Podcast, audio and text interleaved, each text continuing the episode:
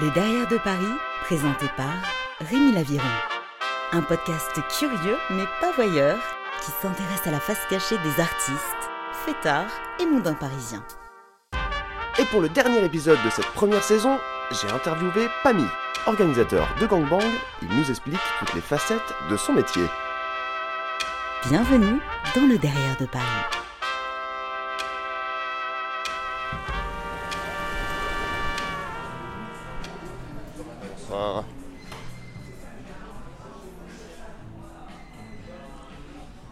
Cher Pami, bonsoir.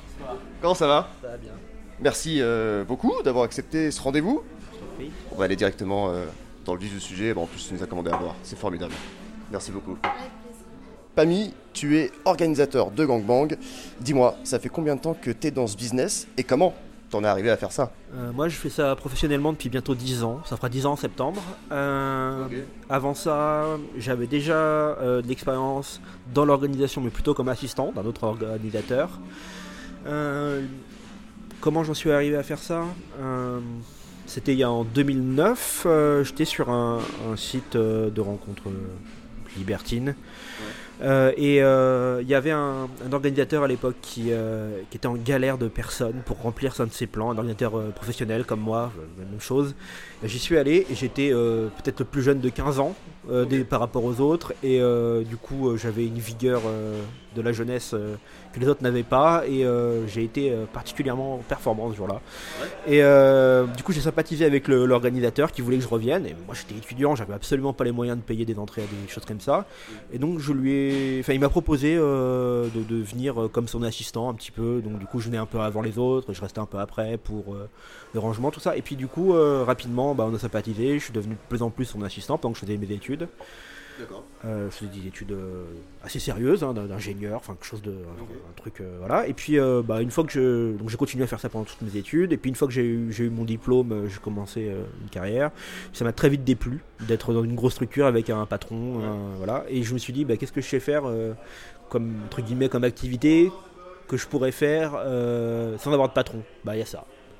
Et donc en 2012, euh, j'ai commencé un peu avec des copines, tout ça, euh, à essayer d'en faire. Pas forcément lucratif, mais juste euh, d'abord pour voir si j'en étais capable. Puis ça m'a vite plu et en septembre 2012, j'ai ouvert une boîte et j'ai lancé le truc. Et... Un pur hasard. Ouais, enfin, c'est- en fait, non, pas tant que ça, parce que au début, ce qui m'a attiré, c'était l'autonomie. Et puis en fait, euh, j'ai très très vite rendu compte que ça correspondait beaucoup à, à ma personnalité, c'est-à-dire que c'est quel- je suis quelqu'un, moi, qui, euh, euh, qui est assez, euh, comment dire, caregiver, c'est-à-dire vraiment quelqu'un qui, aime prendre soin des autres. Et c'est bizarre à dire comme, euh, comme, comme organisateur de gangbang qu'on fasse ça, mais en fait, moi, ma principale motivation, là où je gagne, là où j'ai beaucoup de, de gratification, c'est d'avoir rendu une nana heureuse. Et, euh, en fait, euh, ouais, ça, ça correspond quasiment carrément mieux à, à mon caractère que à la carrière que j'avais initialement choisie, mais on l'a choisie quand on est jeune et qu'on se connaît mal. Et, euh, et en fait, euh, ouais, c'est, il y avait un- une circonstance qui était hasardeuse, mais au final, il y avait quand même un, un fond qui était. euh, si je devais faire les mêmes choix, je les referais aujourd'hui. Alors, comment ça se passe Tes événements?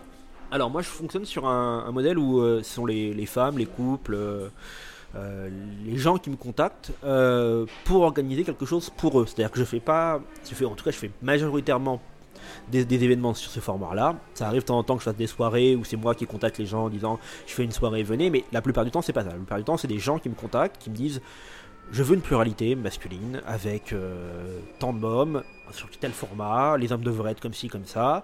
Euh, et c'est moi qui. Alors après, évidemment, je mets des limites, je peux pas tout faire, et euh, voilà, c'est dans la, dans la limite de mes capacités. Euh, mais du coup, on discute à- avec un couple selon, à la base, sa première.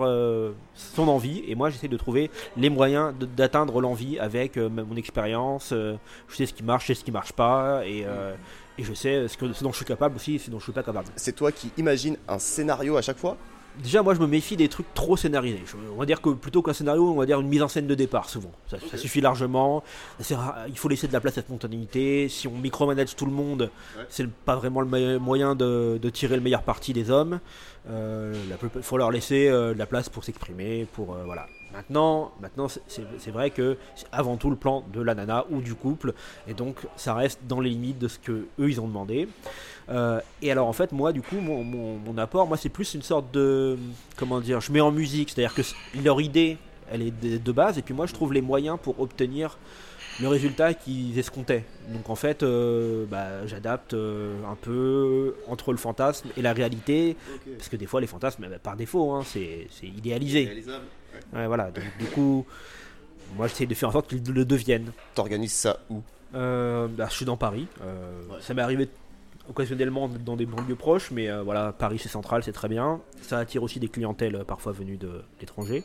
Et en fonction des demandes, euh, de la taille de l'événement, de, l'ambiance recherchée. J'essaie de proposer des lieux qui, euh, qui correspondent au déroulement aussi. Euh, il y a des fois où il y a besoin d'une grande pièce parce qu'il faut que tout le monde soit en même temps, puis des fois il faut qu'il y ait des pièces séparées parce que les gens veulent passer un peu par chacun son tour. Voilà, je m'adapte. Il y a des critères à remplir pour participer à un gangbang En tant qu'homme ou en tant que femme? Les deux. En tant que femme, il n'y a pas de critères absolus. Il y a simplement euh, ma, capacité, même ma capacité à remplir l'événement, tout simplement. C'est-à-dire qu'en fait, euh, tout le monde ne peut pas demander tout, évidemment. Donc du coup, euh, il faut que je trouve des, hommes qui sont intéressés par venir à l'événement.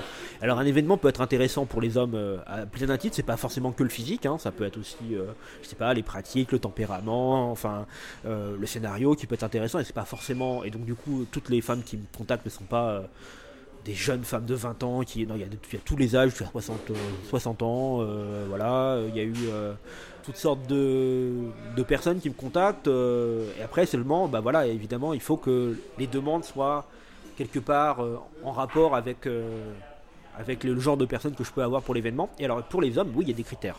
Il y a carrément des critères. D'abord, il y a un critère premier, avant tout, c'est un critère de comportement. Et ça, c'est pas des critères objectifs, c'est des critères subjectifs. Moi, chaque nouveau, je l'ai au téléphone 10-15 minutes avant de, avant de son, premier, euh, son premier événement. Et ça, euh, c'est sous prétexte de lui faire un briefing, de lui expliquer comment ça fonctionne. Mais en même temps, moi, je prends des infos sur qui il est. La manière dont il pose la question, le niveau de langage qu'il utilise, des détails. Je lis entre les lignes. Donc ça, c'est un premier critère. Et ça, c'est un critère... Euh, enfin, c'est pas, pas, pas objectif. Ensuite, il y a des critères objectifs qui sont les critères de la femme. C'est-à-dire c'est elle qui définit le genre d'homme qu'elle veut. Euh, et, donc ça c'est ça c'est important euh, de suivre les desiderata de la nana. Euh, et ensuite il y a un autre critère, c'est que moi je renouvelle la clientèle masculine par petites tranches, un peu au compte-goutte. C'est-à-dire que souvent, il y a des événements qui sont pas ouverts au nouveau ou très peu ouverts au nouveau. C'est-à-dire que je prends, mettons, sur 10 mecs, je prends 8 que je connais et un que je connais mal et un que je connais pas du tout c'est un, exemple, hein. selon la difficulté de l'événement. C'est-à-dire qu'il y a des événements qui sont plus ou moins euh, compliqués à, organiser pour moi et, et auxquels euh, il est plus ou moins difficile d'être performant pour les hommes. C'est-à-dire que typiquement, il y a des plans où euh, on leur demande juste de se faire sucer, et ça évidemment, dire, presque tout le monde en est capable. Par contre, d'autres où il faut faire des doubles pénétrations, bander pendant deux heures et tout ça, ça c'est pas à la portée de tout le monde. Ou même sur le, tempérament, je veux dire, il y a des gens, il y a des événements où il faut être directif, euh, dominateur. Et ça, euh, bah, si t'as jamais fait, si tu connais pas, si t'es pas habitué, euh, c'est compliqué. Ça arrive que des mecs soient naturellement comme ça, mais c'est pas le cas de la plupart. Donc on est très très loin de la définition que peut donner Wikipédia du gangbang, qui définit ça presque comme un viol.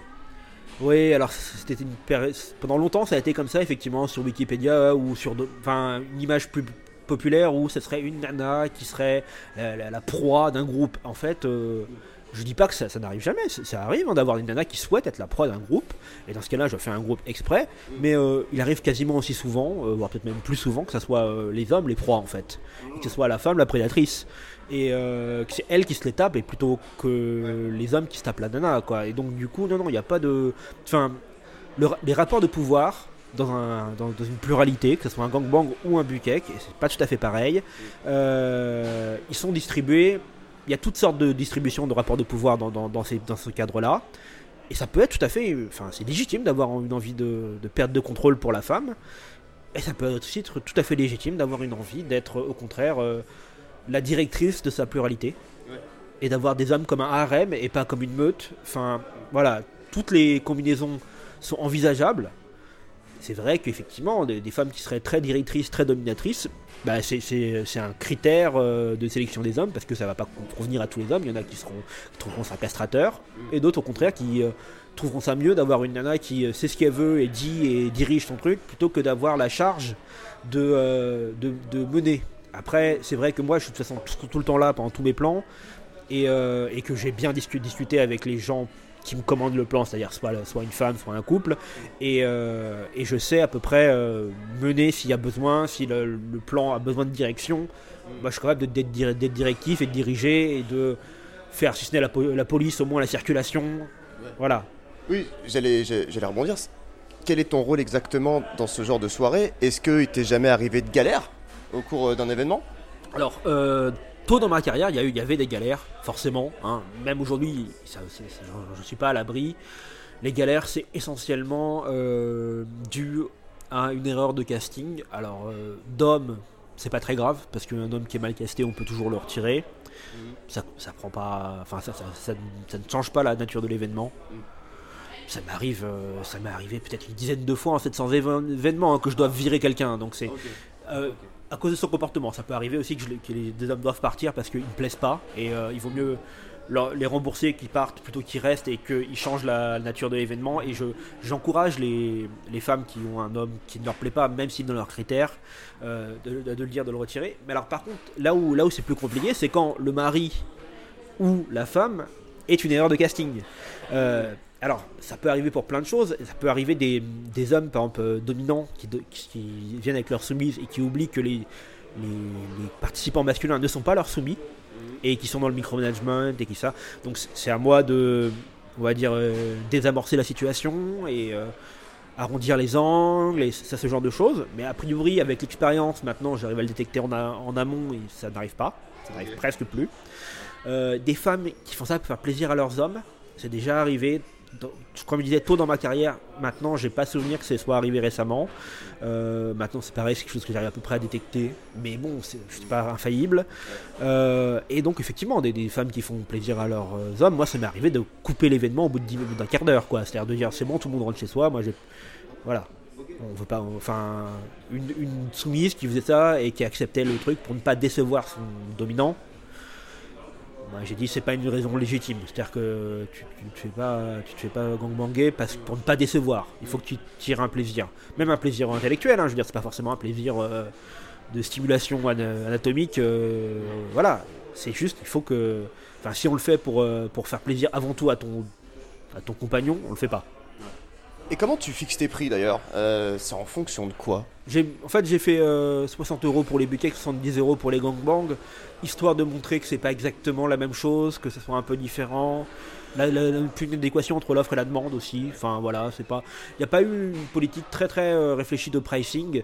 Euh, la seule chose que je me suis dit, c'est que je veux pas que, genre, je sais pas, un événement ici qui est très attractif, soit très cher genre la nana elle est superbe et euh, elle a pas beaucoup de critères et tout ça et je vais avoir euh, 80, 80 candidatures pour 3 places euh, ça je veux pas le mettre beaucoup plus cher que parce que je trouve que c'est euh, c'est un manque de respect par rapport aux femmes donc j'essaie de faire d'avoir un pricing à peu près homogène qui soit en fonction de, du type d'événement donc Bukkek 60 euros Gangbang 70 et euh, grosse soirée où il y a du enfin qui dure longtemps 100 euros okay.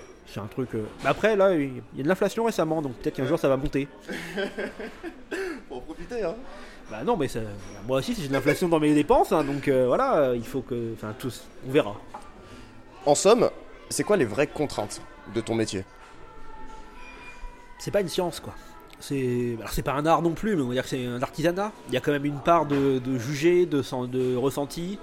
Euh, donc la, la contrainte. Euh, il y a des choses que je, que je ne sais pas, comment dire, je ne sais pas garantir. Et moi, je préfère euh, dire non que décevoir. Et donc, euh, par exemple, les trop petits événements. Ça, c'est une contrainte pour moi. C'est-à-dire que quand quelqu'un veut un événement, alors d'expérience, j'ai mis la limite à 5. Enfin, maintenant, euh, c'est pas un nombre exact. Hein. Un événement en dessous de 5 participants, hommes, ça devient trop personnel. Et dans la mesure où c'est personnel, l'attraction individuelle joue un rôle trop grand. Et, euh, et, donc, je, je, préfère les refuser, ces événements-là, parce qu'il y a trop de chances que la nana commence à avoir des, des, une relation trop personnelle aux hommes et que les hommes doivent plaire. Et moi, bah, moi, ce que je sais faire, c'est garantir un casting d'hommes qui ne vont pas déplaire. C'est pas tout à fait pareil entre ne pas déplaire et plaire. Et quand un fantasme est un fantasme sur euh, un groupe d'hommes qui est un peu anonyme, c'est-à-dire sans visage, vraiment. Voilà, moi je sais fournir des hommes qui sont capables euh, de satisfaire un fantasme et qui ont un physique entre guillemets normal. Voilà. Euh, avec euh, des critères objectifs, je sais pas, d'origine, de, corpulence, de, de, tranche d'âge, tout ça, ça je sais le faire. Par contre, si une nana me demande des hommes bignons, ça je, ne sais pas faire. Donc c'est une première contrainte. Ça. Et ensuite, il y a une deuxième contrainte, c'est que dans les demandes des femmes, des fois elles oublient le plaisir des hommes. Et il faut, que les, il faut que les événements soient attractifs pour les hommes. Et euh, il y a des nanas qui sont dans le fantasme, mais pas dans la réalité, et qui demandent 50 hommes, et ça n'a aucun intérêt. On n'est pas baisé plus fort ou plus longtemps par 50 hommes que par 10, euh, on va dire.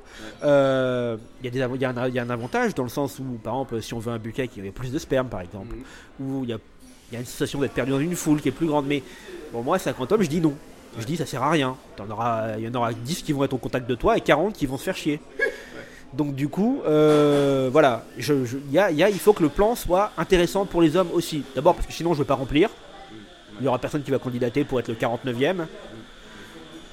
Et donc voilà, c'est une contrainte aussi ça. Il faut que, il faut pas venir en disant mon fantasme est le tel, euh, démerde-toi. Il faut penser à ce que les hommes ils trouvent leur compte, leur plaisir, et que ça soit un truc qu'on fait ensemble et que c'est pas les hommes comme des objets qui seraient des des, viatiques pour, euh, pour assouvir un fantasme.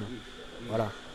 Et juridiquement alors, c'est quoi ton statut professionnel euh, Est-ce que tu as une fiche de paye ou euh? Moi je suis Voilà, c'est, je suis à mon compte. Après, un jour, je ferai autre chose. Enfin, si je change de. Je peux être, je sais pas, en, de URL ou j'en sais rien. Mais enfin, voilà, c'est, je, suis indépendant, quoi, tout simplement, comme, comme peut l'être n'importe qui qui fait des prestations individuelles. c'est légal, tant que je les fais, ils sont pas payés. C'est la grosse limite, ça, évidemment. C'est-à-dire qu'en France, si une nana euh, est payée ou retire un avantage, même matériel, euh, d'être gangbangé, moi je suis pas que c'est net. Donc si je peux pas leur payer un billet de train pour venir, euh, c'est-à-dire qu'il faut pas que la personne y tire un avantage matériel dans, dans, dans, le fait d'être là. Ni elle, ni son compagnon, ni voilà, je ne rémunère pas des, intermédiaires pour me rabattre des nanas. Non, non, c'est, faut que la nana le fasse par son plaisir, pour son plaisir et uniquement pour ça. Et, et, euh, donc, tant que c'est là-dedans, tant que les nanas ne sont pas payées, euh, tant qu'elles n'en tirent pas un avantage matériel, c'est légal. Voilà. Je dis les nanas, mais euh, si je payais les mecs, ça, serait, ça, serait, illégal aussi, mais bon, on y pense moins. Et est-ce que c'est facile pour toi d'assumer ce que tu fais dans la vie de tous les jours ou tu le caches? Bah En fait, c'est vrai que c'est un métier un peu ghetto, c'est-à-dire que mes amis, c'est beaucoup des gens que j'ai rencontrés par ça. Euh, enfin, tous mes proches, je crois que j'ai deux amis qui sont pas, qui sont pas de ce, de ce milieu-là. Donc, euh, en fait, au final, euh, c'est vrai que ça. Moi, j'avais des amis par, avant de faire ça, et c'est vrai qu'ils se sont éloignés. Ils n'ont pas coupé les ponts du jour au lendemain, mais je sais pas, ça crée. Oui, c'est ghetto, c'est comme faire du porno. On est souvent un peu dans le même milieu. Alors après, l'avantage qu'il y a par rapport au porno, c'est quand même que c'est un milieu divers. Mm. Il y, a, des gens de tous, les horizons qui sont là-dedans, et donc du coup, c'est quand même vivable. C'est-à-dire que voilà. Mais après, mais effectivement, oui, c'est, ghetto. Voilà, c'est un ghetto. On y est un peu, on est un peu forcé dedans. Alors après, oui, familialement, euh, bon, ça va, c'est pas. Moi, j'ai pas de problème à l'assumer en fait vis-à-vis des gens. Je veux dire. Euh, moi, enfin, de la manière dont je le fais avec une éthique, en, ayant, en étant à la base euh, là pour servir l'intérêt des femmes ou le plaisir des femmes et des hommes aussi, mais mettons surtout quand même le mouvement premier vient des femmes. Moi, je n'ai pas de problème à. Je suis content de faire ce que je fais, je le défends de manière assez. Euh, enfin, je suis fier de ce que je fais en fait, pour tout dire. Plus que d'un métier normal que j'ai par ailleurs exercé et où j'étais juste le N-1 d'un N plus 1 qui était lui-même le N-1 d'un N plus 1 et on était un peu. Euh, anonyme dans une foule. C'est gratifiant ce que je fais. Il y a des gens qui, euh, ça fait 10 ans, qui cherchent la bonne occasion de réaliser leur fantasme et euh, je leur procure et euh, c'est une libération. Il y a des nanas, j'en ai vu, qui perdaient l'usage de la parole à force d'avoir jouir. À force d'avoir joui. Donc c'est vraiment quelque chose de. C'est gratifiant. Moi je suis content de ce que je fais. Pami, on va finir cette interview avec mon question-réponse. c'est une dizaine de questions rapides. Tac. N'aie crainte, ce qui te vient, voilà, tout de suite à l'esprit. Ça va aller? Allons-y. Alors, si tu étais un quartier de Paris euh, Le 11e, ça c'est sûr. Euh, Ouais, le 11e, on va dire. Un quartier, c'est un peu compliqué, mais le 11e, c'est sûr. Si t'étais un alcool, un cocktail. IPA Si tu devais revivre une soirée de ta vie, ça serait laquelle? Euh, La première fois où je suis allé dans une orgie, accompagné par une femme, euh, dont j'étais amoureux. C'est quelque chose qui, euh, effectivement, même, même étant moi-même très expérimenté en homme seul, ça a été très très différent et c'est quelque chose qui, qui a changé pas mal de choses. Et une soirée que tu ne voudrais surtout pas revivre? Il y a une soirée que j'ai faite, que j'étais associé avec quelqu'un, et cette personne qui, avec qui j'étais associé m'a menti sur euh, le nombre d'invités qu'il avait de son côté. Et je me suis retrouvé à, à faire une soirée ratée, mais vraiment vraiment ratée. Et, euh, et lui, au lieu d'assumer et d'être là faire face, euh, il partait baiser. Et moi, je me suis retrouvé avec euh, des clients qui me faisaient confiance et que, dont j'ai trahi la confiance. Et, euh, et, et j'ai- voilà. Et donc, ça, c'est vrai que trahir la confiance des gens qui me font confiance, c'est vraiment la soirée que j'avais pas envie de revivre. Ta drogue favorite? J'ai jamais pris de drogue de ma vie. Une musique que tu adores Euh, Sherazade de Rimsky-Korsakov. Une musique que tu détestes Baby Shark Un monument que tu adores et pourquoi? Voilà, la conciergerie, quand on passait à l'époque euh, où Georges Pompidou était pas, était pas fermé, moi passer en voiture euh, là, dans cette, euh, le, long de- le long des quais, là, voir la conciergerie, tout ça allumé la nuit, ça m'a toujours. J'aurais pu le faire mille fois, j'aurais mille fois été émerveillé. Et enfin, Pamy, ta définition du bonheur La Taraxie. Merci beaucoup, Pamy. Je suis ravi de t'avoir rencontré et peut-être à bientôt. hein, euh, qui sait, Paris est un village. À bientôt.